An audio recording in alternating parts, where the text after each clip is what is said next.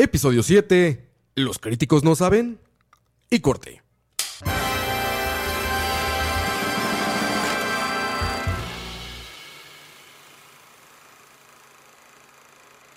Empezamos este podcast de nuevo con nuestra sección de noticias, variedades, Actualidad. la actualidad de la industria del cine, del entretenimiento audiovisual. Y empezamos, Vánico, que ya terminaste, Dani, de ver Beef. Sí, eh, yo les había eh, recomendado esta serie en el episodio anterior y en ese momento iba por el cuarto capítulo y en lo que ¿Cuántos son? Son 10. Diez. En lo que quedó esta semana logré terminarla.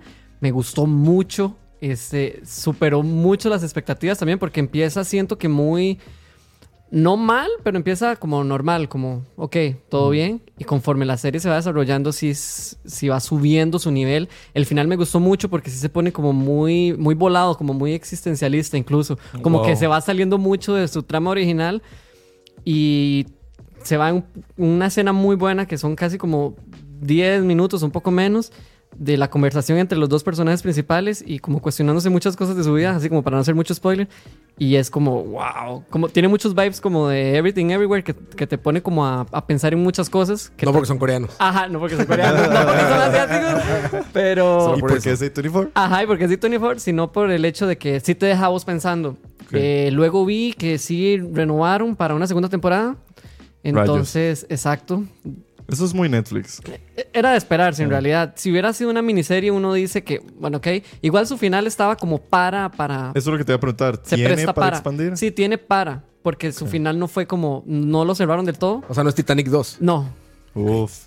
Ok. Qué bueno. Pero, eh, entonces, di nada, a esperar a ver cuándo, di, cuándo la anuncien, a ver qué. Me imagino que para el otro año. Pero fue, fue bien, la recomiendo. Full, full recomiendo esa serie. ¿En ¿Dónde la pondrías en tu número de series? Así como... Ah, no, o sea, de fijo no entra en el top 5, Ok. pero sí está ahí bien altito. Y está bien, digamos, para el 2023. estar Sí, totalmente, o sea, no, totalmente. Tengo entendido que es una serie que incluso Muy Netflix- buena producción incluso, o sea, y Netflix tiene le está mucha plata. apostando mucho a nivel Sí. de Emmy. O sea, tengo entendido que a nivel de Emmy es una apuesta Las importante. actuaciones son muy buenas, en especial la de Steven Yeun, el personaje principal. Ok. Él es muy bueno y lo hace muy bien. Sí. Y después de ahí la producción es impecable, hay demasiada plata de por medio, entonces eh, pueden esperar un buen, un buen producto, pues. Y es súper entretenida, la van a pasar Claro. muy bien. No se sienten esos 10 capítulos, rapidito. Yo Como uno. Sí. Yo necesito que me compartan la cuenta de Netflix. Tú sé alguien allá afuera que...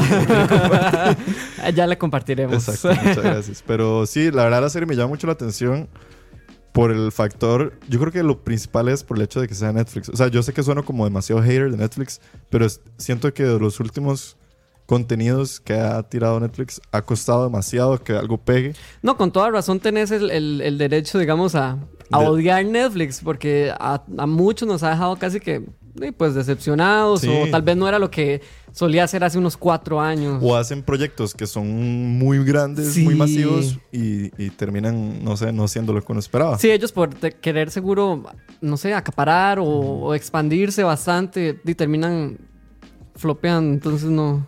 Sí, es curioso. El, el- el- quiero ver Beef, quiero verla también porque el- al ser uno como... habl- al hablarse también de la serie en el aspecto de críticas, da mucho que decir de, de- de la producción, el hecho también de que sea A24, Sí. su- suena interesante. Está buena, Y pues sí, vamos a verlo. sí. Yo alcancé la, la semana pasada también, ya les tengo un review, pude ver la Eso, película. perdón, ahorita que dijiste A- A24, como que ya no significa nada. No. Me quedé viendo justamente lo que está haciendo A24. Son 90 cosas, 80 cosas, o sea, es un mundo de cosas, todas diferentes. O Sí, sea, ya, ya no, significa nada, ya es como decir, este, es pan. Ah, sí, ¿de cuál pan, no? Exacto. Ya, digo, es lo que te decía, justamente yo me quedé con esa sensación de que esta productora estaba dejando de ser este indie. Lo que era. Creo que ya, es que yo creo que lograron hacer lo que siempre quisieron, que era obviamente posicionarse y tener ahí Sí. su nombre y ser algo, o sea, ser el renombre de. Sí. Pero de fijo no se siente ya tan especial como antes. No, o ya no significa nada. Ajá, o ya sea, no ya no es como, como, ah, tiene el sello de este, porque vi, vi- o sea, vi menú, digamos, Ujú. Ya es tan variado. O sea, es como decir, este, ah, tiene el sello de Netflix, puta. ¿Cuál es el sello de Netflix, no? Ajá. Netflix tiene desde- Demasiado. Demasiado. No, Sí. tiene como absolutamente cosas magníficas y terribles. Digo, A24 creo que no, no, no le conozco cosas terribles, pero me refiero a que ya está en un, o sea, está en un momento cúspide de Sí, su historia, su creo. peak. Y, y Están han trabajado como, locos. Y sí, Y, son publishers también. Sí. Sí. Entonces Sí. publican también decenas de cosas. Claro, y tienen, y tienen muy, y que en eso de, de poder publicar películas, creo que también es donde han tenido muchísimo mercado, porque tienen como el buen ojo crítico, por así decirlo, de apostar a proyectos que se, se estrenan en Sí, festivales ajá. y dicen, uy, esta. Y Son pa, más y como curadores. Son curadores, Son más como exactamente. curadores ya. Y son buenos curadores también. sí, sí, me parece que es un gran talento de ellos. Entonces, di, vamos a ver qué tal. Y, y este año, pues, sí, bueno, obviamente les fue increíble con Everything No, Everywhere All at Once, totalmente. pero fue el pasado. año de Yo digo ellos. yo, vamos a ver este año a nivel de películas que, que les trae, porque después de lo que fue Everything Everywhere at Once, es mucha expectativa lo que tienen que seguir, Sí. como productora más que todo. La otra, la semana pasada ya pude ver Air también, la serie, la película de, dirigida por Ben Affleck, escrita por un guionista nuevo, que la verdad yo no tenía mucho conocimiento de él, y la fotografía de Roy Richardson. La, la peli me pareció bien, muy entretenida. No es como un peliculón así como de Oscar, por lo menos para mí. Pero no es de Oscar. por el momento No, no. lo ves así. Por el momento no. Pero es súper entretenida. O sea, es una película que te atrapa, el tema te divierte muchísimo, tiene un pacing muy, muy, muy rápido. eh, la fotografía eh, de Robert Richardson es chiva, o sea, es está como está ambientada en época, entonces tiene como muchos retos y cosas así, entonces por momentos hay juegos como de cámaras interesantes, las actuaciones son, son buenas, Matt Damon lo hace, es Matt Damon otra vez, pero creo que lo que más me gusta es como los personajes secundarios, que como es también una historia de la vida real, eh, conoces como al que diseñó los zapatos de Nike, Claro. entonces te lo representan y, y- y como típica película de estas que terminan y dicen, ah, sí, aquí está, así era él en la vida real y este es el actor Ajá, la antes y el después de Ajá, sí. Diego Robert siguió viviendo en Belén hasta No, los la película 58 termina así. Cállese con una voz y todo. No, nada no, más con letras. Pero ahí. con textos. O sea, sale así como el personaje de Matt Damon y dice, "Ma, él logró que en el 2000 no sé Sí. qué, no sé qué. Y luego el siguiente personaje logró que... Entonces, en eso se siente como muy clásica, ¿me Ajá, entienden? ajá. O sea, termina con... Como película biográfica de los 80. Sí, tal cual.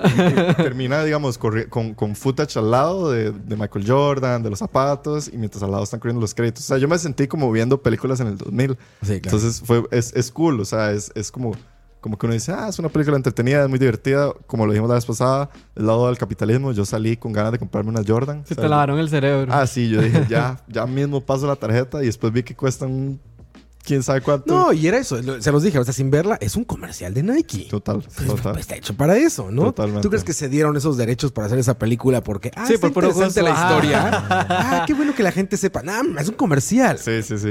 Y me da risa porque al final ponen, o sea, el, el personaje de, de Ben Affleck es el creador de Nike. Es Ah. el, el- el primer, el CEO, el fundador y todo lo demás. Y verá, toda la serie lo ponen a él como, era como este gran empresario que tuvo un gran reto de hacer la marca de zapatos. Y cuando termina la película, ponen una foto de él corriendo y al lado dice, ah, sí, bla, bla, donó más de no sé cuántos millones a caridad y no sé qué. Claro. shala". Y yo siempre digo como, ok, eso es como la salida más fácil de todo siempre. Es como decir, ah, sí, donó plata a la caridad. Ajá, Es, eh, como que en ese sentido uno dice como, ok, es una peli, pues que es... Lo, lo- creo que lo que gusta es eso. O sea, no es pretencioso, sabe lo que es. Es una película de zapatos, es una película de, de- de vender. Es una especie de biopic comercial. Es una especie de biopic. para- ¿Es para toda la familia o no? Sí, Sí. sí, sí, sí. Y lo que está cool es que también creo que es un buen punto de entrada para la gente que también no conoce eh, la historia de Jordan. O sea, al salir de ver la película, me dieron muchísimas ganas de volver a ver Last Dance, que fue el documental que sacó Sí. Netflix en el 2000. Fue en pandemia, yo me acuerdo, creo que fue en el 2020. Yo creo Que sí. para mí es de mis documentales favoritos de la vida. No solo como por. Porque a uno le gusta tal vez Michael Jordan y el básquetbol, sino por la forma en la que está hecho, el hecho de que tuvieran film de Michael Jordan y demás. Yo salí de ver Air y dije, quiero volver a ver Last Dance. O sea, como que como la historia conecta con el inicio de la carrera de Jordan, se siente como una precuela a la carrera de. Jordan. Y pues Viola Davis lo hace súper bien. Yo creo que es como la principal. Viola Davis siempre lo hace súper chiva. Además de que fue el- es el personaje insignia, es la mamá de Jordan.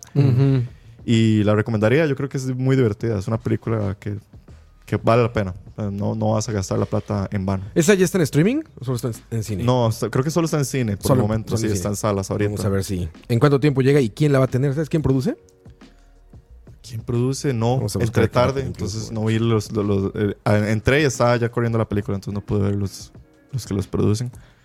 Pero siempre también es curioso ver... Y la- eso es dificilísimo, ¿eh? ya llegar tarde al cine. Porque, güey, son 30 minutos de comerciales antes, güey. sí. no, o Me- sea, ya sí. son, ves 20 comerciales de cómo Qatar vino con palomitas. Cinco trailers, güey. Este chardonnay con mis palomitas, no sé qué. Güey. Eso depende del cine, pero sí, a lo, a lo que a mí últimamente me ha trozado demasiado son eh, las palomitas. Siempre ponen como a una persona a atender. Sí, Ya, ya, me ha pasado eso. Entonces es como- Atorado en las Ajá, palomitas. ajá, las Exacto, palomitas. las, entradas de los las así, pero... pero, la comida es lo que cuesta mucho, sí. Sí está todavía en pantallas, todavía, eh, perdón, en cines, no está en la pantalla de la casa, entonces cuando salga les avisaremos aquí. En donde pueden streamearla. Sí, va a ser una peli divertida ahí para que la vean en familia y para entender un poco la historia de Nike, que también eso siempre es cool. Cuenta un poco de la historia de Adidas, un poco la historia de Converse, entonces también en ese aspecto es interesante. Se siente como Y un must para toda la gente que le gustan los tenis. Exacto. Ah, en especial sí, esa marca, me imagino. O sea, sí. aquí en, en Costa Rica, que es donde estamos, fue súper curioso que una marca de que hace los, o sea, que distribuye los Jordan en Costa Rica, patrocinó o como que estuvo presente en el estreno e hizo una fiesta para los fans de los Nike y no sé qué. Entonces toda la gente que llegó a ver la película obviamente iba con sus Jordan. Y yo estuve viendo como el reel de- detrás de todo eso. Entonces e- es, es un mundo más de toda esta gente fan. Sí, sí, sí. Y, y es curioso que les hagan una película para ellos. Un mundo nuevo. Yo pude ver un par de cosas eh, muy rápidamente. Bueno, para empezar, vi los dos primeros episodios de Barry, que el domingo bueno. postearon los dos primeros. Eh, me gustaron La mucho. última temporada. Sí, lo- los dos me gustaron mucho. Era necesario postear los dos porque uno es muy distinto al otro. Ya cuando lo vean sabrán de qué estoy hablando. No voy a hacer spoilers. Pero era muy necesario postear los dos. Los siguientes van ya a partir del siguiente domingo. Todos los domingos 23, 37, 14, 21 y 18 van a ser ocho episodios. O sea que faltan seis. Un mes y medio más de eso. Yo la vi muy bien. Me parece increíble eh, en lo que se ha convertido eh, esta serie eh, en, en su corta historia. Cómo se ha transformado. Esta, esta última temporada parece que va a ir por un género nuevo. Entonces, Está eso, cool. eso, eso me gustó muchísimo. Que está como, sigue probando él. Ajá. Bueno, a ver, es un escritor muy joven en el sentido de las series, ¿verdad? Sí. Tiene mucho tiempo escribiendo para Saturday Night Live. Sí, el, el Eh, crecimiento de Bill Hader, o sea, como... Bill Hader era un, era un, un imitador. Sí. Exacto. ¿no? Y después, y que ha sido un comediante ya y sí escribió mucho para Ujú. Saturday Night Live, pero aquí se aventó a actuar, a dirigir y a escribir. Sí. Entonces es un reto muy grande y se ha ido transformando eh, y divertida. Bien, me, me pareció bien que se mantiene y, y- y sí quiero seguirla viendo. Y yo, yo quiero que dejemos, aquí, ojalá como un ping para cuando termine esta temporada, ojalá hablar obviamente de lo que fue la temporada y demás, pero si hay algo que me emociona también muchísimo es como el después, es decir, ¿qué va a hacer Bill Hader ahora? Porque ya ha venido trabajando en Barry por los últimos Pues Va cuatro a ser más cinco serio, años. seguro. Es- exacto, pero, pero, aparte le ha ido bien, creo, ¿no? sí, sí, sí, entonces no sé, es, es también cool ver la carrera de él en el sentido de cuál va a ser su próximo proyecto. ¿A dónde va? Hacia dónde va, si se va a dedicar solo a dirigir, a escribir, si va a volver solo a la actuación, es, es, es, es chiva, entonces vamos a ver Saturday Night, Night Live, Live 2 va a ser. en, en Max. Exactamente. este, y la otra cosa, eh, también interesante, American Manhunt, que es el documental que acaba de sacar Netflix acerca de eh, los chicos que Ujú. pusieron bombas en Massachusetts, en Boston, en el maratón de Boston, ¿no? ¿Que eso fue cuándo? ¿Qué año fue? Fue la- en el 2000. Yo estuve ahí, es terrible que no tenga la fecha exacta porque yo estuve literalmente ahí. Pero eso fue, ahorita te digo. ¿Fuiste parte del bombardeo? No, por ¿Qué nos estás suerte, por suerte no en, por suerte no en esa calle. Pero este. Pero muy interesante la. la, cosa, la- la- el, el documental.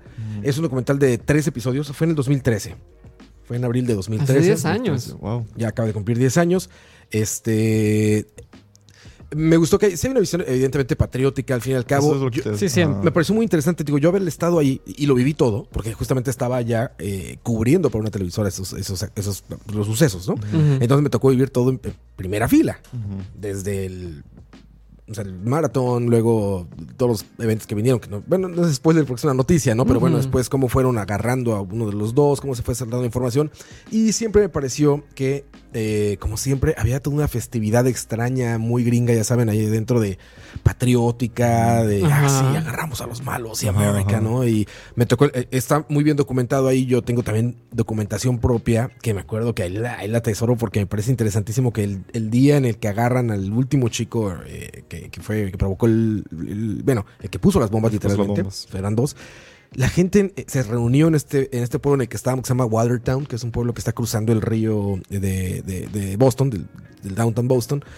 Y la gente afuera gritaba, USA, USA, Wow. ya saben, y así, ¿no? Era como un asunto como de, de Sí. rally de Trump, Mm. pero a la policía, y la policía iba desfilando sin querer, porque lo que pasa es que habían mandado cientos y cientos de, de, de camiones y ya sabes, que es cosas como Patrullas y SWAT todo. Sí, y seguridad, todo esto. ajá. Había sido un desfile eso porque Estados Unidos estaba aterrado con esto otra vez. ¿no? Les recordó el 911. Sí, total. Entonces, eh, en las calles desfilaba esto en los vecindarios de Watertown, que es un pueblito de suburbio, es un pueblo, es, bueno, es una ciudad pequeña, 11 mil habitantes me parece, un suburbio pequeño, y veía estos camiones de SWAT, ya sabes, como, como de películas de Avengers, cuando llega el malo, malo, malo a Nueva. York, así, ¿no? Un- todo el desfile, y la gente gritaba esto. Bueno, les recomiendo este documental porque eh, fue un evento muy, muy trascendental para la vida securitaria de Estados Unidos y del mundo también, fue como una especie de 911-2 Ujú. Sí, claro. cambió la, vi- la visión de una guerra entera y está documentado como de una manera, me parece, sí, sí, sí proamericana, Claro. pero tiene elementos de la gente que sufrió, eh, bueno, de musulmanes que sufrieron,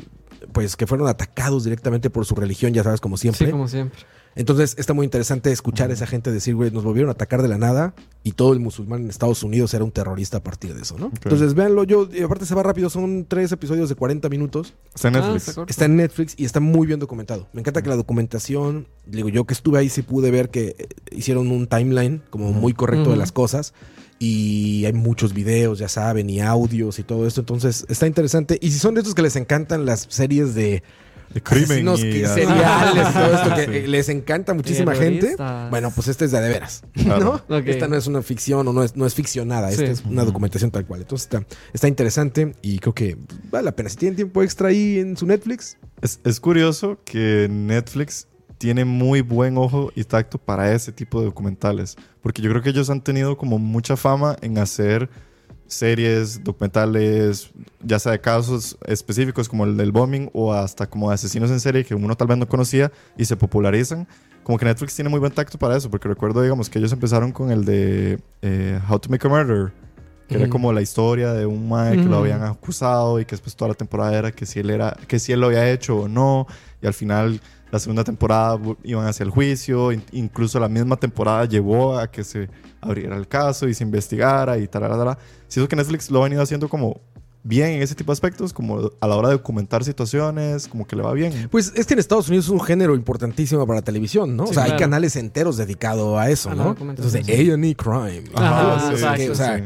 Le fascina a la gente eso en Estados Unidos por alguna razón. Bueno, yo creo que en general en el mundo, pero ellos se han dedicado a producir. No, este incluso los contenido. últimos años me pareció ver, porque yo no, las he, no he visto mucho documental, digamos, de ese tipo en Netflix, porque a mí no me llama mucho la atención, pero me acuerdo como de ver que me salían muchos de diferentes tipos, habían como de asesinos, de esto, de lo otro, de lo otro, pero todos como alrededor de ese mismo género. Sí. O sea, me da mucha gracia que le apuesta mucho a eso Varias. y debe ser porque es ser mu- súper popular. Hay varias. decirlo De así. hecho, apenas cancelaron una y mucha gente pues se enojó de que cancelaron una de estas series de asesinos seriales porque se han vuelto... Son, son, son un género, te digo, muy importante en Estados Sí, que Unidos. el Sí, público claro. sí lo demanda bastante. Sí. Por- sí. saben que vende me acuerdo el Sí. año pasado creo que fue que se estrenó la de Dahmer Ah, sí, la de la Jeffrey Dahmer. de Jeffrey Dahmer y también bueno, tengo entendido que Sí. fue un éxito Sí. Les encanta, les Sí. encanta por alguna razón. Pero bueno, ahí está en Netflix, se llama American Manhunt. Si ponen Boston, sale. Y les digo, si tienen ese 40 por 3, 120 minutos libres de su vida, muy bien creo que van a poder ver algo interesante. Sale sobre todo que fue real. Sí. Sí, sí, sí. Fue real, les digo. Y yo que estuve ahí, les puedo decir que ponen cosas interesantes que no contaron en el momento o que, y te hace sentir un poco como lo raro de toda la situación que fue, el- que fue ese atentado en Boston. ¿Vos alcanzaste a ver eh, Don't Fuck With Cats? No.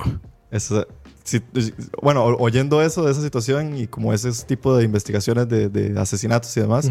Esa está en Netflix y también te la recomiendo. ¿Ah, sí? Porque Don't Fuck With Cats ¿Un, es... un cat- un gato que mataba gente? No, un gato asesino serial. No, no. Yo creo que todos los gatos son eso, pero no se atreven. Exacto. Solo no se Sí, atreven. no, o sea, los gatos son maléficos, pero, no- pero no tanto. sino que es la historia de eh, un mae que subía videos a internet Ajá. matando gatos. Mm. Y la gente de internet que defendía a los gatos empezaron como a investigar más sobre él, investigar más sobre él e intentar rastrearlo para que no volviera a hacer streams matando gatos.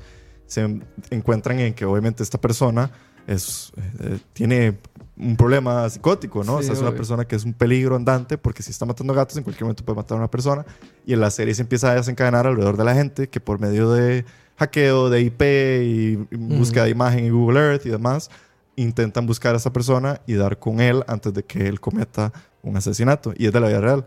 Y ese documental está también muy chida por la forma en la que está contada. Y ahorita que estabas hablando de eso, pues te lo recomiendo y te lo recomiendo a la gente. Si no han visto Don't Fuck With Cats, Creo que es de mis documentales de asesinatos favoritos. Que si les gusta la violencia real, Exacto.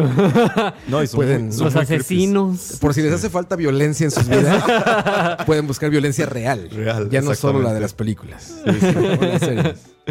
Pero bueno, ahí está este fue lo- una breve sección de lo reciente que pudimos ver esta semana, lo que sucedió esta semana.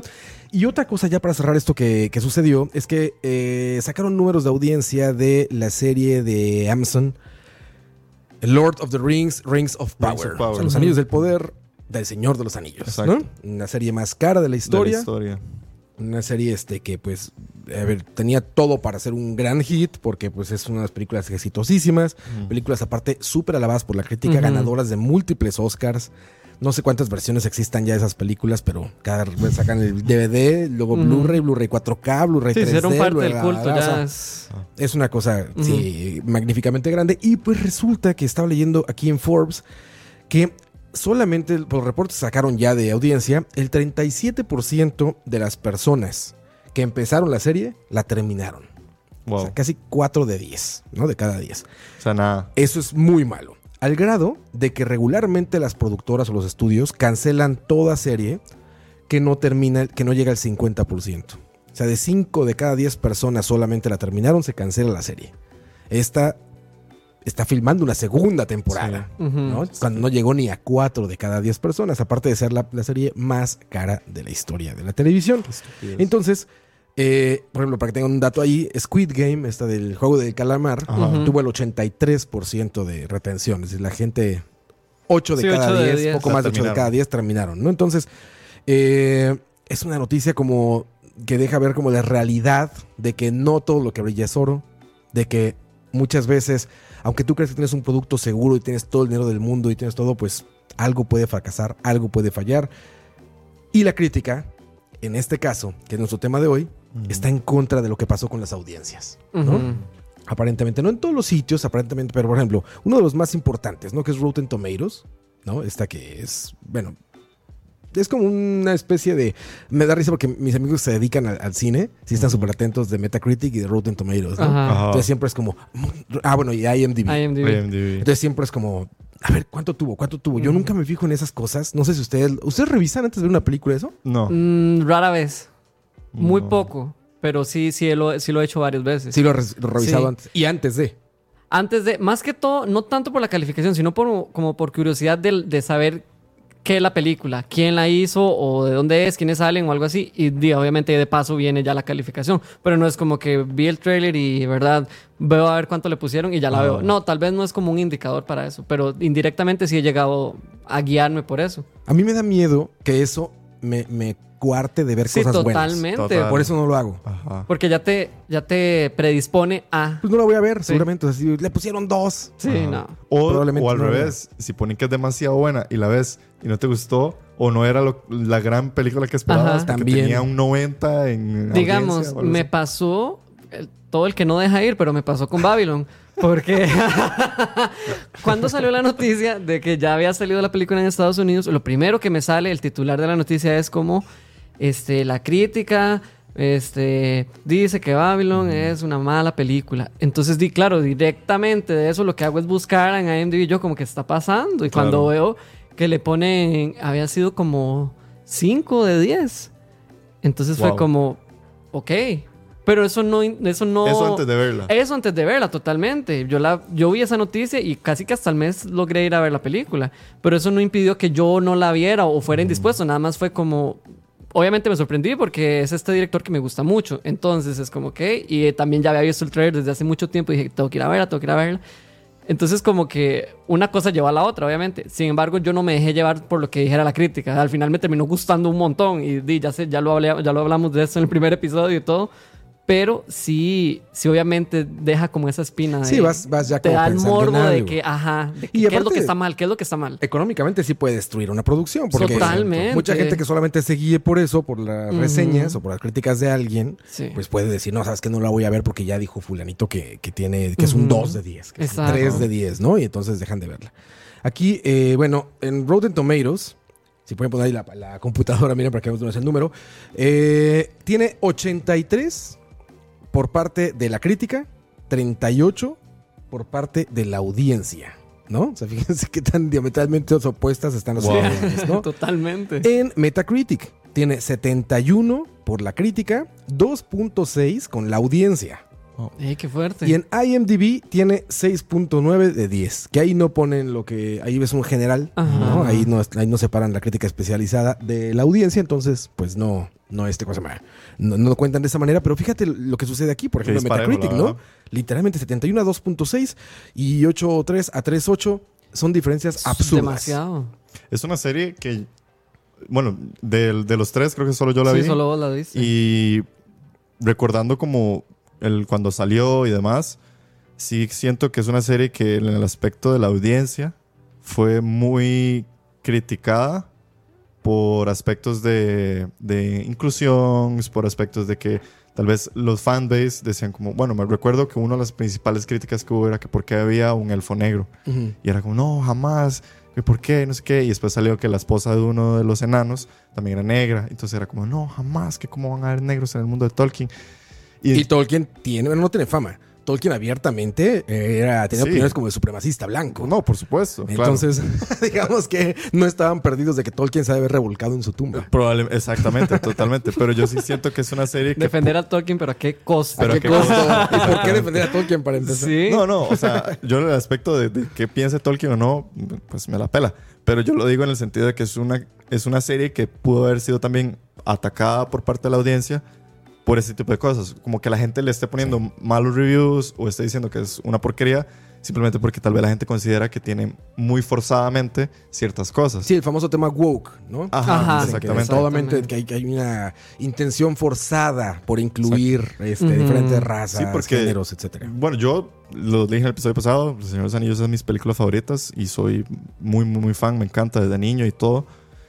Esta serie yo la vi y pues me gustó. No es la mejor serie del, del mundo, pero yo dije, es una primera temporada, es un proyecto que es en el, en, el, momento y hasta donde yo sé, estaba plasmado para que fueran cinco temporadas, es decir, nos queda todavía mucho por recorrer, es una primera temporada, estábamos haciendo exposición del, de los personajes, de qué va a suceder, ¿verdad? Todo típica primera temporada, ¿no? Que te explican, ok, qué es lo que está sucediendo y para dónde vamos. Oye, pero ahorita que dice eso, es raro porque más bien me parece que las buenas series tienen una magnífica primera temporada. Por eso son buenas, ¿no?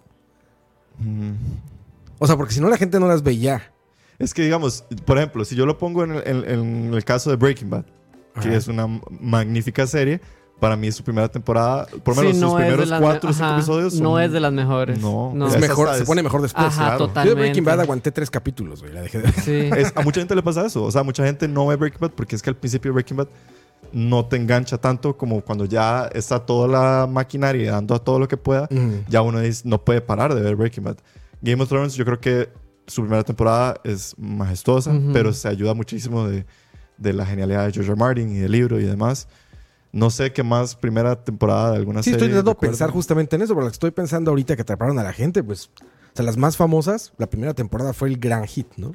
Para mí, O sea, Stranger Things así, tiene Stranger eso. Things, put- En La la, primera primera, temporada, temporada, es como otro quedado. nivel. Eso puede haber sido una miniserie. Yo siempre Sí. lo he dicho. Y después de ahí, pues, para abajo. Sí.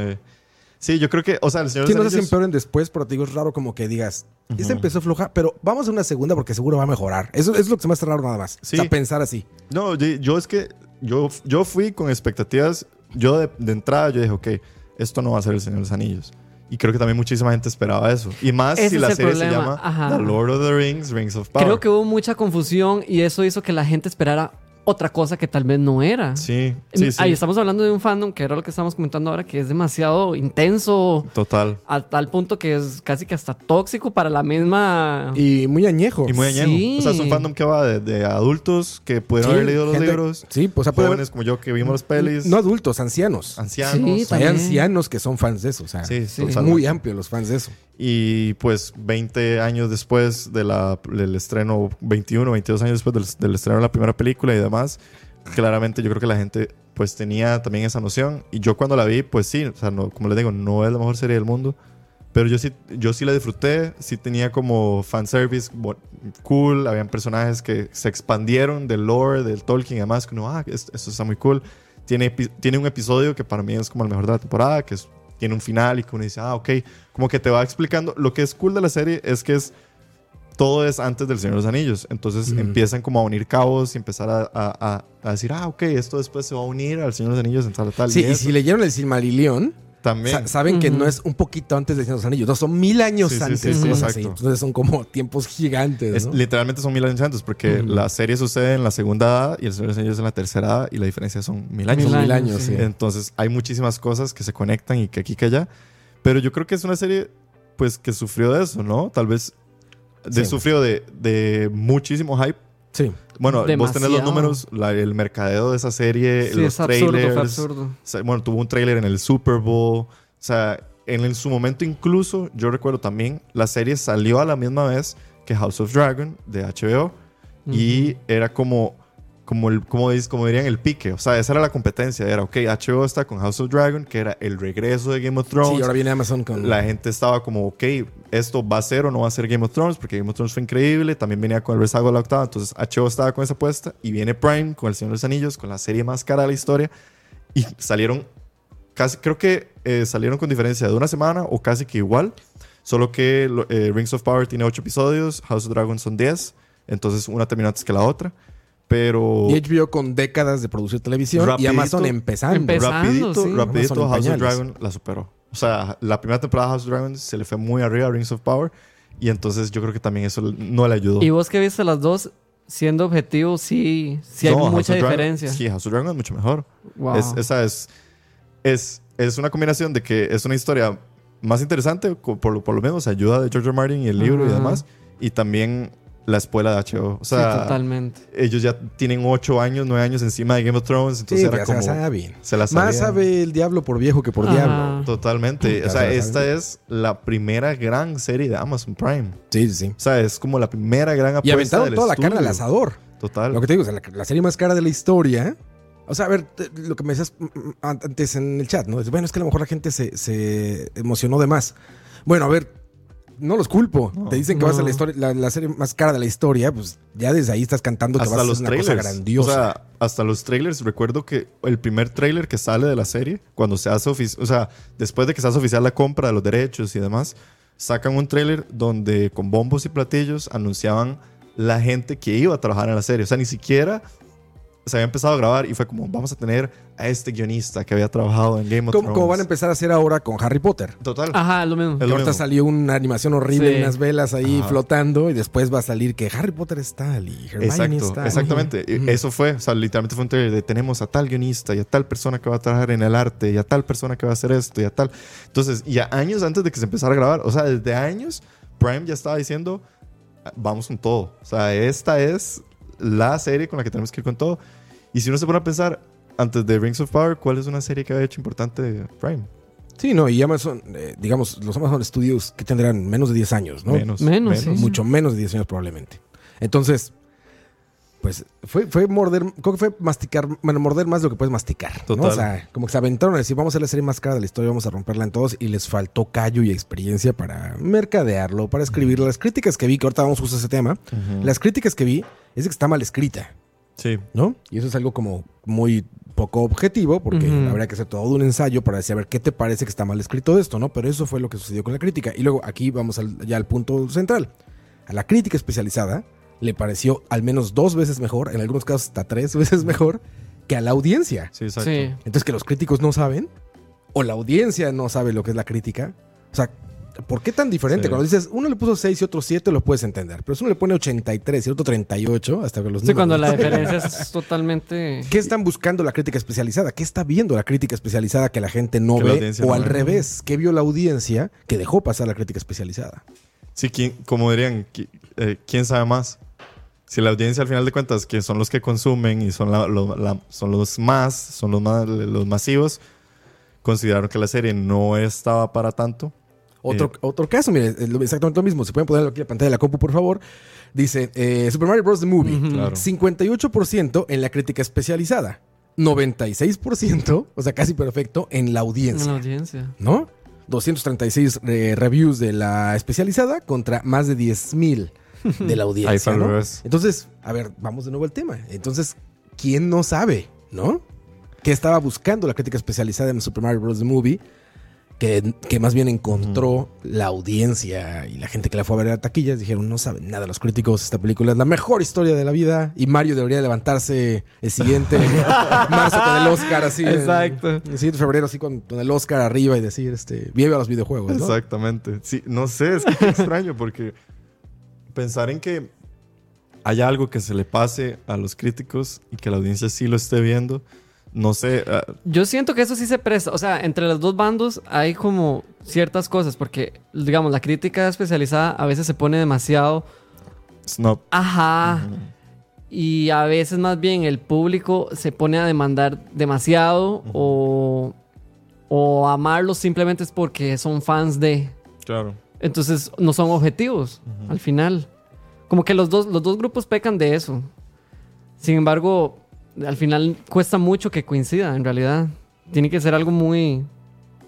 Y, y pensando, digamos, en otros casos, porque cuando estábamos convertando el tema, Aquí está, los ponemos una vez, ponemos en la pantalla, por favor. Mira, The Last Jedi, 91 Ajá. contra 42. 91 de, de esta cosa, ma- de los críticos, no, 42 de la que, y audiencia. que esa película es un caso a estudio, o sea, que era lo que estábamos hablando, porque Last Jedi fue el que, la segunda peli de la trilogía que tenía Disney en sus bolsillos, del Señor de los Anillos y demás, y le va tan mal con la audiencia, le va bien con la crítica, pero le va tan mal con la audiencia, que de hecho la tercera película es cuando Disney tiene que hacer una reorganización de quién la va a Sí, dirigir, de y la lo historia, y peor. termina siendo lo peor, Sí, sí. pero por culpa de la audiencia. Pero look- exacto, ahí es donde está pecando. No, no más bien piensan que la audiencia fue demasiado fuerte solo por ser fans de...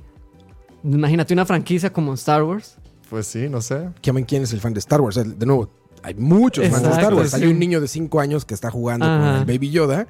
Como y hay un señor de 50 señor años. de sí. 50 años que tiene los sables de 10 mil dólares cada uno en su pared, ¿no? Exacto. Don't Look Up, esta película que a mí me fascinó, me Ah. gustó muchísimo esta película, 56% de la crítica, 78% de la A audiencia. mí también me Ah. gustó esa película. Es nominada al Oscar, de Sí. hecho. The Greatest Showman, 56% de la crítica, 86% de la Esa yo la audiencia. Spy Kids, No. no, la vi.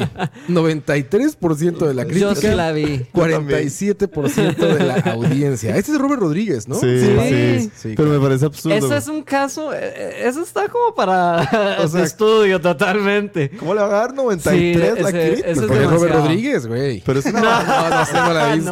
No. Salió hasta en 3D, demasiado ¿no? mala. Y todo así. Siguiente, siguiente. Eh, Passengers.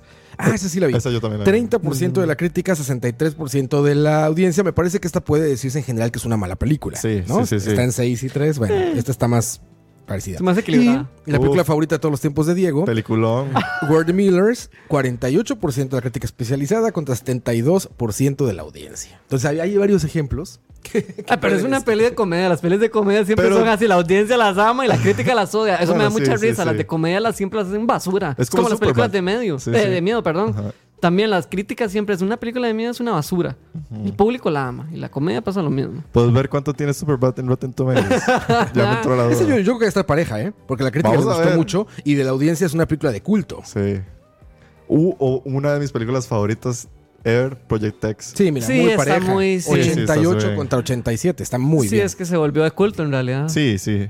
Se vuelven de culto y seguro eventualmente se Ajá, empiezan a equiparar. empiezan a, a balancear, ajá, exactamente. Pero casi lo en Spy Kids, 93 de la crítica. O sea, Ahora, ahora revisando, bueno, no sé si Roa lo puedes poner, la, vi los como las evaluaciones de la franquicia de Fast and Furious y es impresionante. Eso me dio mucha risa porque las primeras, la audiencia súper mal, eh, digo, la audiencia especializada súper mal y el- todo el público en general súper bien. Y conforme van avanzando, se va invirtiendo.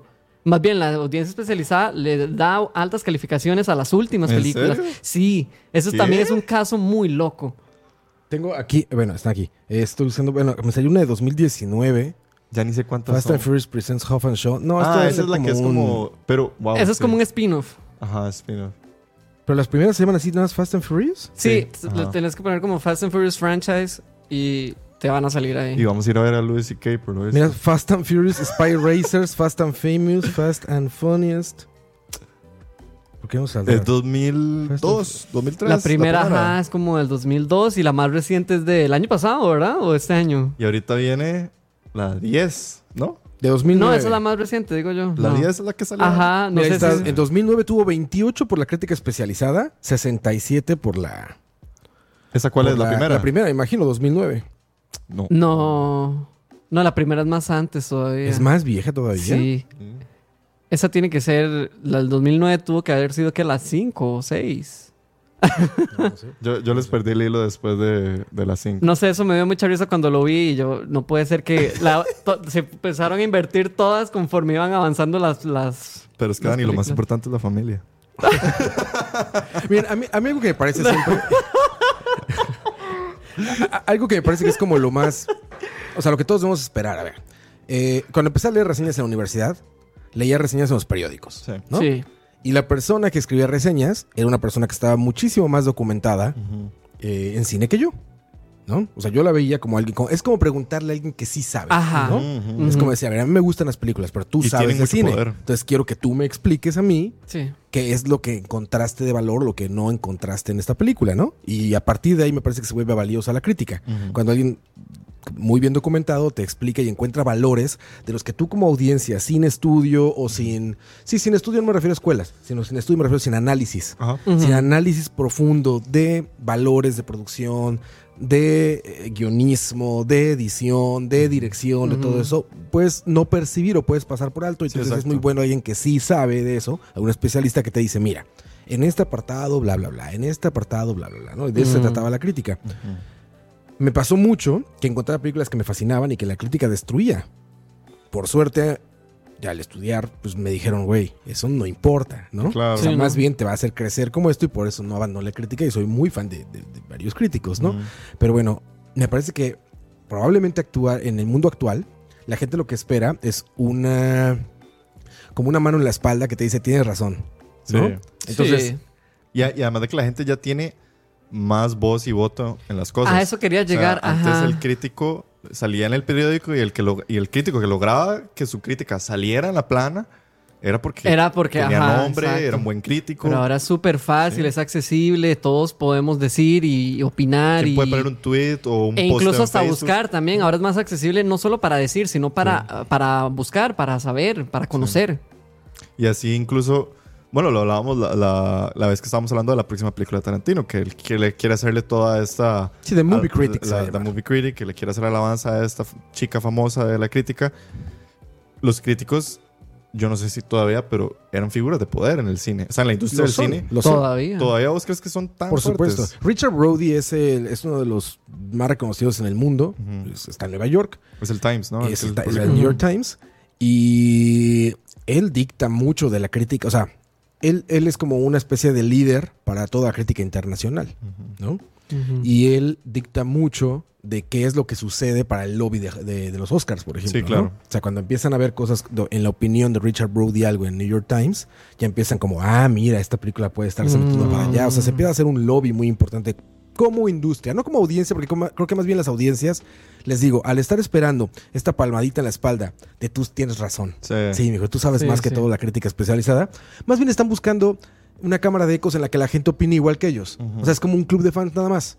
Ah, les encantó Fast and Mm. Furious. Me voy a reunir con todos mis amiguitos que les gustó Fast and Furious para todos contarnos qué increíble fue. Sí. No quieren más bien alguien que les diga, oye, a ver, está muy mal en este apartado, esto podría ser mejor, la estructura está rota aquí, ¿no? Tiene un montón de plot holes en estos puntos. No, ellos nada más esperan que les digan, a- alguien que les diga, está increíble, es lo mejor, ¿no? Es lo que está esperando la gente. Entonces de repente creo que lleguen voces, críticas bien documentadas, que pasan desapercibidas porque la gente está esperando nada más o el hate absoluto de la odié, la, la peor película de la historia, no sé qué. Exacto. O lo contrario, gente que les gusta todo. Y es que... Todo es maravilloso, todo es 10 de 10. Sí. La mejor película que he visto. Cada ocho días. Cada ocho días. Para esa gente, cada ocho días sale la mejor serie y la mejor película de la vida. Sí, porque todo, para, para ellos todo es un 10. Todo es un 10 absoluto. O al revés. Mucha Sí, gente que sale y nada le gusta. sí. Todo está mal, todo está horrible, todo es un 2. ¿Qué tiene que tener una película para ser un 2 de 10? O sea, haber puesto la cámara dirigida hacia, ¿sabes? Hacia una ventana a ver qué pasaba. ¿no? Y- igual y pasó algo interesante atrás de la ventana, güey. ¿No? O sea, creo que eh, cuando hablamos de crítica, de repente se, se desmerita y no es una crítica, sino es una opinión mal fundamentado, mal documentada, muy, eh, muy visceral de me fascinó o la odié. y además de que también aquel que critica por, a- a- intentando hacer una crítica objetiva, intentando evaluar ya sea una serie, un, un episodio, si las masas lo deciden, lo atacan tam- por, por su crítica. Claro, por Entonces supuesto. también yo creo que las críticas se han puesto también como a la defensiva o a lo que le llaman como la apuesta fácil, de decir, ok, no puedo salir a decir algo muy riesgoso o Ajá, una, porque o una tenés que opinión ser muy fuerte, exactamente. porque si no, me cancelan. O porque me caen y me Sí. caen los fanbase o me cae la gente muy Sí, fuerte. por el miedo a, a la opinión ajena. Entonces, también yo creo que este, este aspecto de la, de la disparidad entre la crítica y la evidencia puede ser incluso también por eso, porque tal vez la crítica va con un poco más de mesura, va como diciendo, ok, no puedo decir esto porque me van a destruir, pero entonces voy con esto, y en cambio la audiencia no tiene ningún problema, como decís vos, de decir que es la mejor película que ha visto en su vida, porque ellos no tienen nada que perder, si los Sí, cancelan claro. no pasa nada. Y aparte la siguiente semana saldrá la mejor película de su vida 2. Exacto. Y la siguiente semana la mejor película de su vida 3. Tres. No, y así. Es, es increíble. Lo platicábamos con Beef y con Succession y todo esto. Cada semana sale la mejor serie que he visto en mi vida. Y todos en TikTok y todos en YouTube dicen lo mismo, ¿no? Sí. Cada semana sale la mejor de algo. Entonces, siento que es un punto crítico en el que han perdido el norte o hemos perdido el norte como, como gustosos de algo. Sí. Y ya nada más estamos consumiendo de manera como efímera. Entonces se nos olvida ya lo que acababas de ver. Entonces siempre lo, siempre lo más nuevo es lo mejor o lo peor, Sí. ¿no? Porque nunca, no hay un pasado. No tienes una visión que te deje ver un poco hacia la Mm. espalda y decir, oye, a ver, vi algo muy parecido hace un año, vi algo muy parecido hace dos años, me parece que eso se está replicando acá, esto es una copia de tal. No, es lo que viene, lo que viene, lo que viene, lo que viene. Y es como voltear, como decía Dani, si volteas a ver a internet y lo aprueban un montón de manitas, tú no puedes no aprobarlo. Exacto. Eh, exacto. te da Sí, ya, ya te lava el cerebro, ya es como, ¡pup! vas predispuesto a eso. Va a estar buena. Siento que también este aspecto de la de que el- sean tan atacadas las críticas y demás o que nos dejemos sesgar tan fácilmente por lo que piensa la audiencia nos ha vuelto también como muy como consumidores muy fáciles. O sea, nos hemos vuelto demasiado eh, ¿cómo se dice? que nos, no- no- nos aplacentan muy fácilmente. O sea, con cualquier cosita la gente está Muy complacientes. muy con- complaciente. con La las gente está así como, ah, sí, con cualquier cosilla ya estoy complacido. Y creo que también eso lleva a que el contenido se haga peor, porque al no haber tanta necesidad de la crítica, pues empieza a ser más basura el contenido, que es algo que, otra vez, hater Netflix, creo que es lo que le ha venido pasando a Netflix. Como que la gente se ha vuelto demasiado complaciente con lo que tira Netflix y nadie nunca dice como, ay, no, voy a dejar de pagar Netflix porque la verdad no me gusta lo que están haciendo. Que fue algo que empezó a suceder, creo que fue hasta el 2020, que Netflix empezó a tener una pequeña baja de, de los suscriptores, más que todo porque salió HBO Max. Y más que, más que nada por decisiones administrativas de ellos. También. Porque se acuerdan, subieron el precio, quitaron las cuentas compartidas Exactamente. y les han pegado Pero si no llega a suceder algo así, pues Netflix dice, pues la gente sigue pagando, voy a seguir haciendo contenido de 7, de 6, de 8 y no voy a intentar hacer el esfuerzo de hacer algo que la gente diga, wow. Sí, porque sabe que es su zona segura. Sabe que cualquier cosa que saque va a estar bien para todos. Exacto. Y entonces yo no creo que sea como un asunto de decir, ok, eh, los, hay que seguir a ciegas a los críticos. No, porque como dice Rob, a veces más bien está bien que Ujú. penses incluso diferente, a la Diferente. crítica. Pero tampoco hay que seguir siempre la audiencia. O sea, es como saber entender, en- en saber ver un review y decir, ok, odio este review o me gusta este review, pero no lo voy a atacar, sino que qué puedo sacar de esta crítica, ¿Qué, en qué puedo comparar.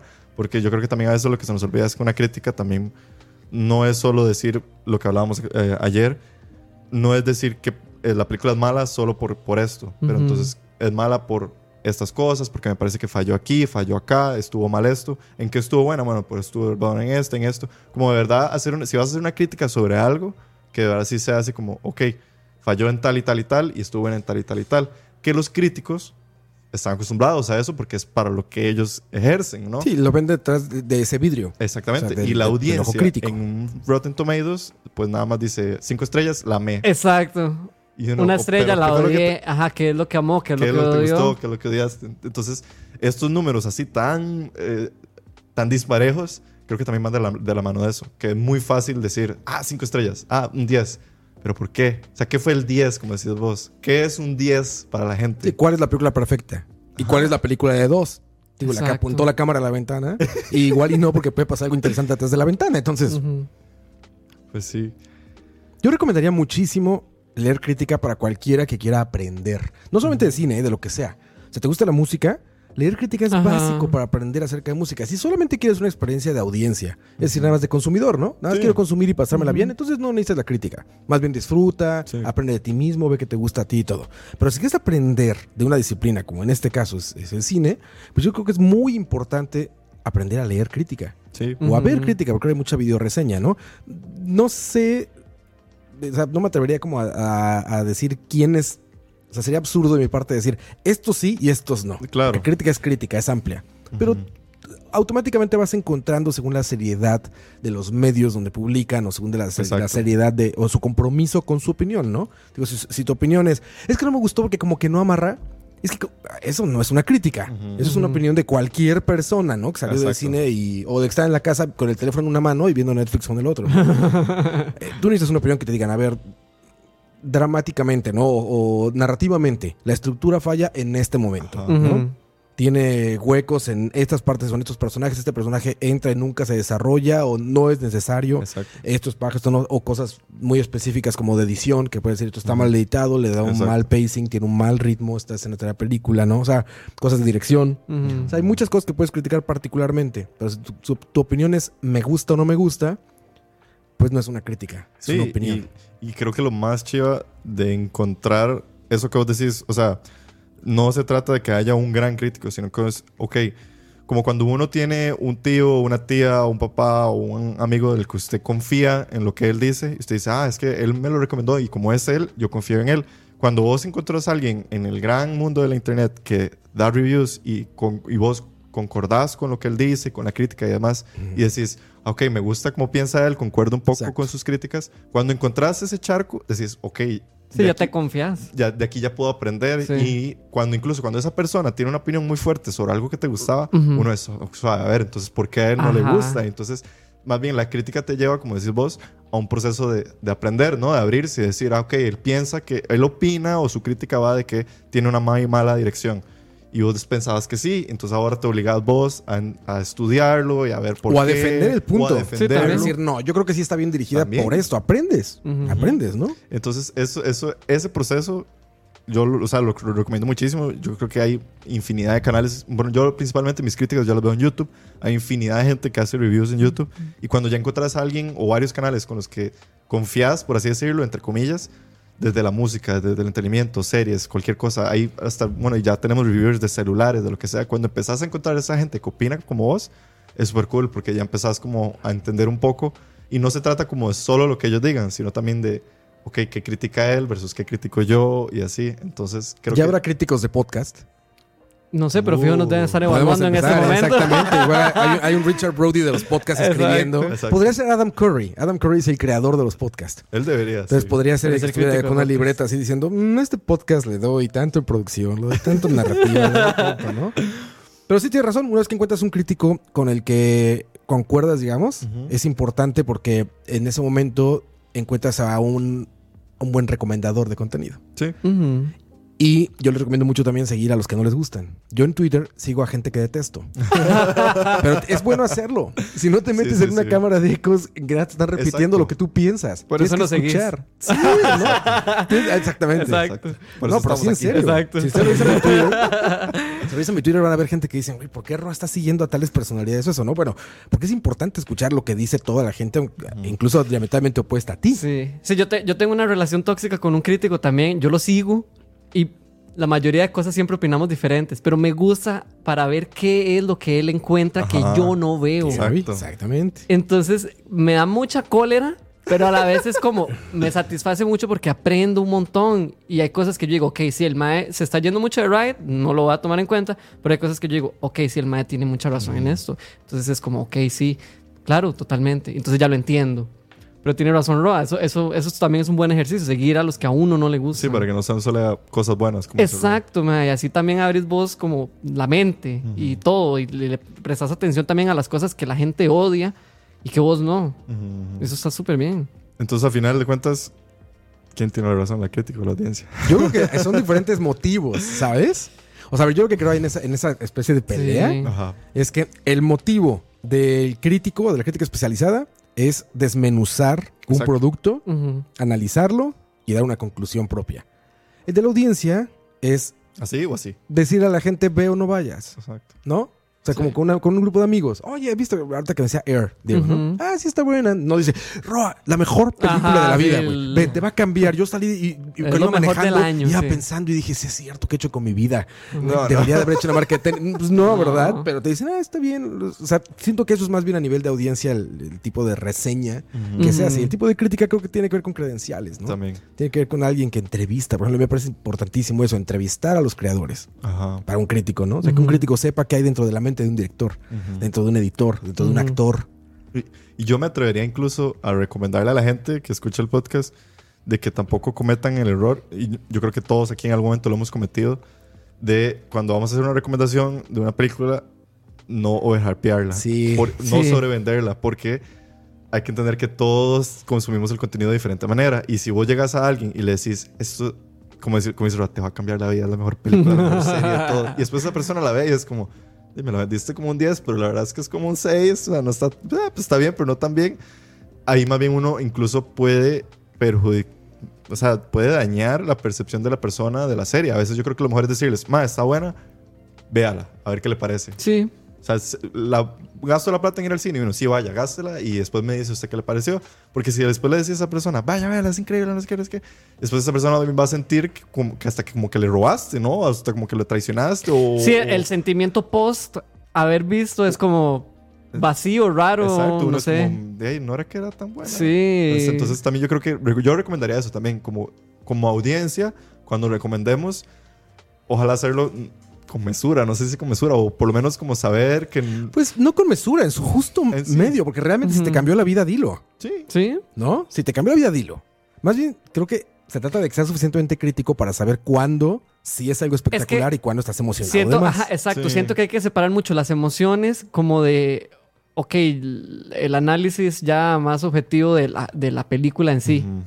Porque está bien, a mí me pudo haber, no sé, me hizo llorar demasiado, me cambió mi vida, me hizo reír, la odié demasiado, ok, pero, ajá, ¿qué? Igual te agarró en un momento vulnerable a Exacto, ti. exacto. O sea, fue, fue el momento, el día, la hora, como me sentía en ese momento. O al revés, no te no conectaste Sí. con la película porque te, te echaste unos chilaquiles en la mañana y te cayeron pesadones. O, o había ¿no? estado Y- trabajando mucho, estoy muy sí. cansado, entonces no. ¿me Exactamente. entendés? Estás Sí. pensando otras cosas, algún problema. Sí, no sé. como que hay que aprender a separar mucho eso, lo, lo emocional de, de lo que es verdaderamente objetivo es bueno o malo. Y poner una línea, ¿no? Sí. O sea, poner una línea de, de lo que hacemos nosotros como una, como una crítica de audiencia, una recomendación, una reseña de audiencia, y decir de aquí para allá esa audiencia y también darle su, su- su lugar justo y merecido a la crítica especializada, Sí. ¿no? Sí. Yo no me atrevo a decir que, que- que- que- que hacemos eso aquí, no lo somos, no somos crítica especializada en ninguna manera, que somos gente que nos gustan las películas y recomendamos cine, ¿no? Yo me acuerdo mucho, la, la primera vez que recibí como, como más hate de manera pública,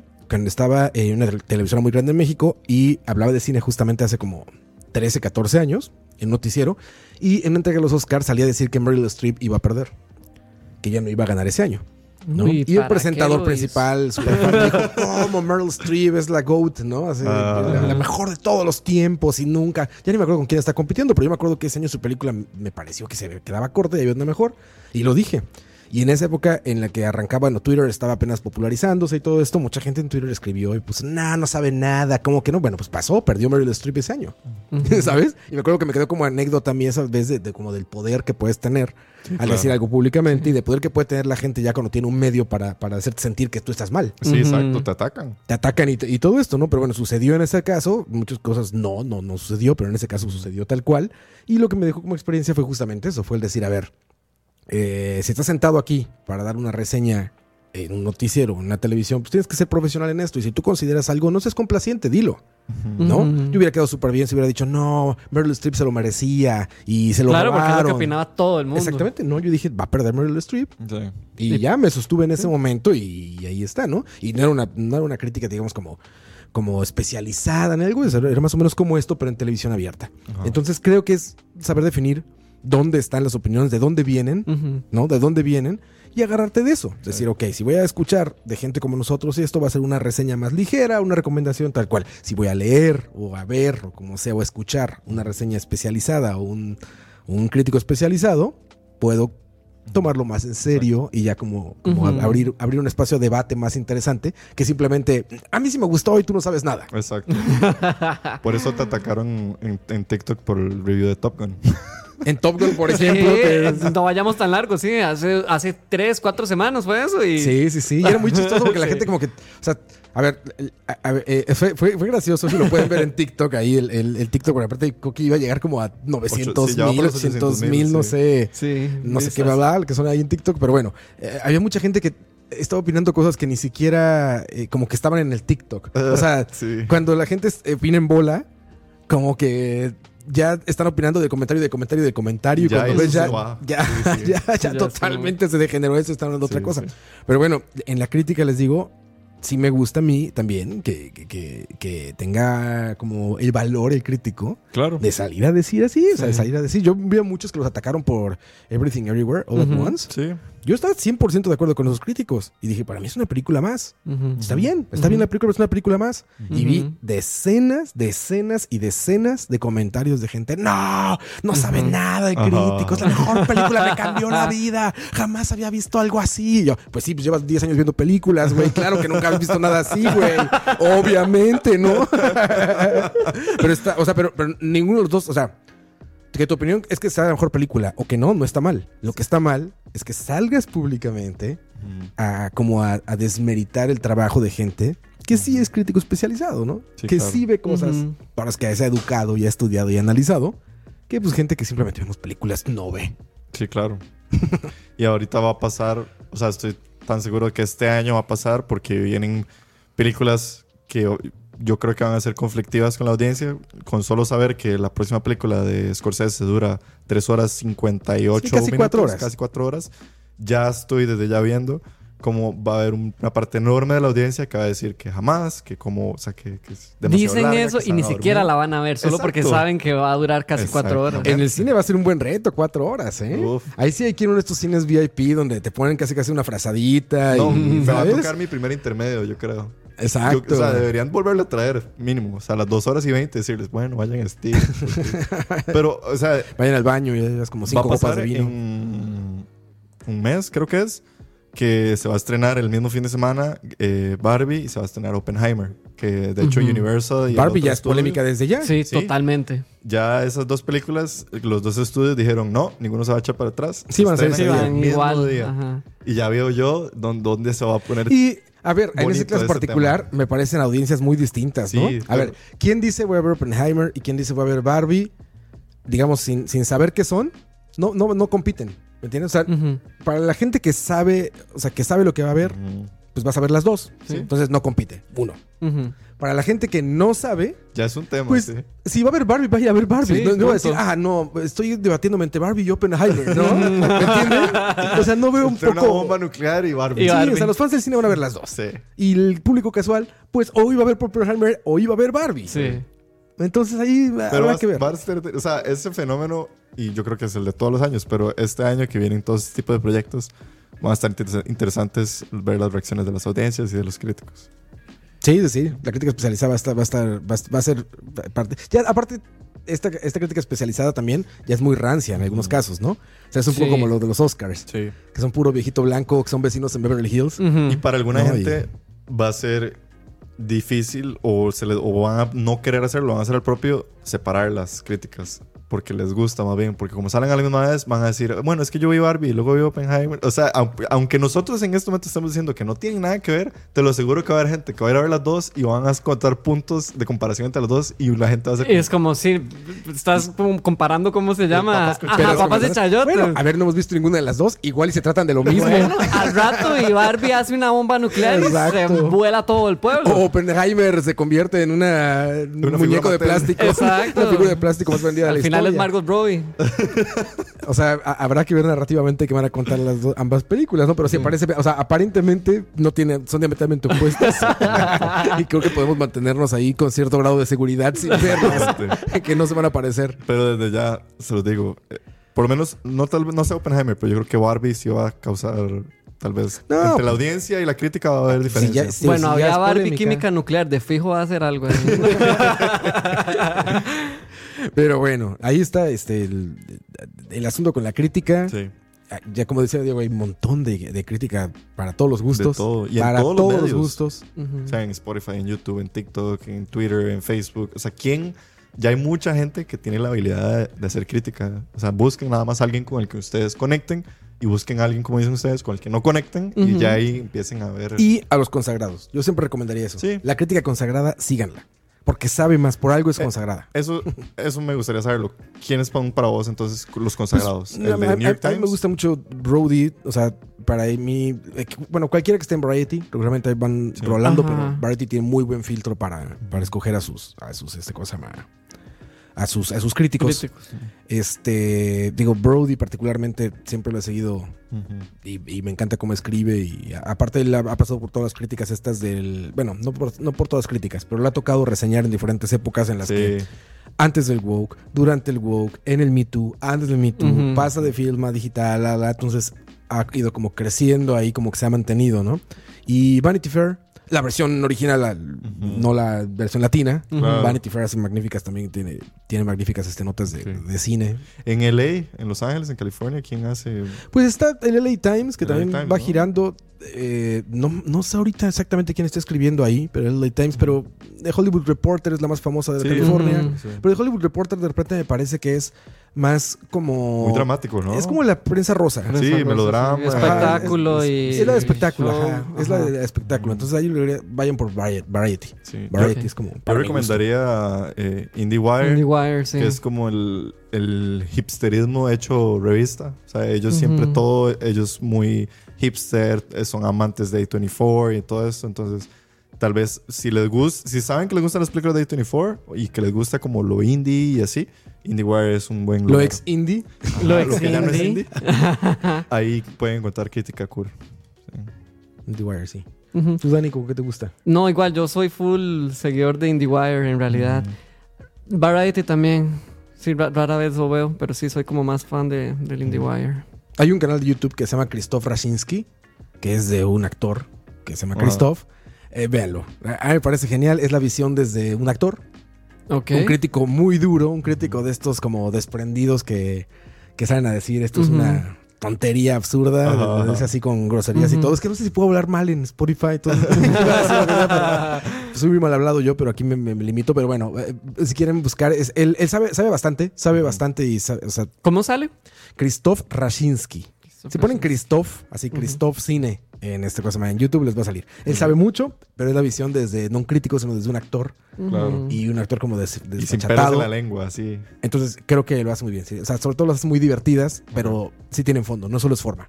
Sí tienen fondo y sabe de lo que está hablando. Entonces ese es el único que veo en YouTube y es el que me gusta. Ok.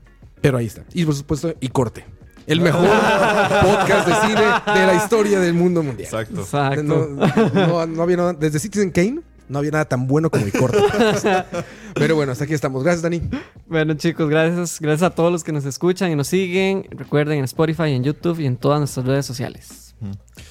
No, muchísimas gracias a todos. Eh, recordarles compartir el podcast si les gustó, porque eso es lo que más nos sirve. Y vayan a ver Minispías, que al parecer la crítica No. dice que es una muy buena película y yo no la recuerdo así. Es Robert Rodríguez, lo que quiera, lo que quiera Robert Rodríguez. Yo soy Oscar Roa, muchas gracias. Nos vemos en el siguiente, bueno, nos escuchamos y nos vemos también en el siguiente episodio. Por favor, ah, óyennos mucho. Si lo que les interesa son los TikToks, pues vayan a compartir los TikToks. Si les interesa YouTube, compartan YouTube. Si les gusta Spotify o el podcast en audio también, compártanlo, nos ayudan muchísimo Exacto. para que más gente conozca lo que decimos y hacemos. Nos vemos en el siguiente episodio de Y Corte. Chao.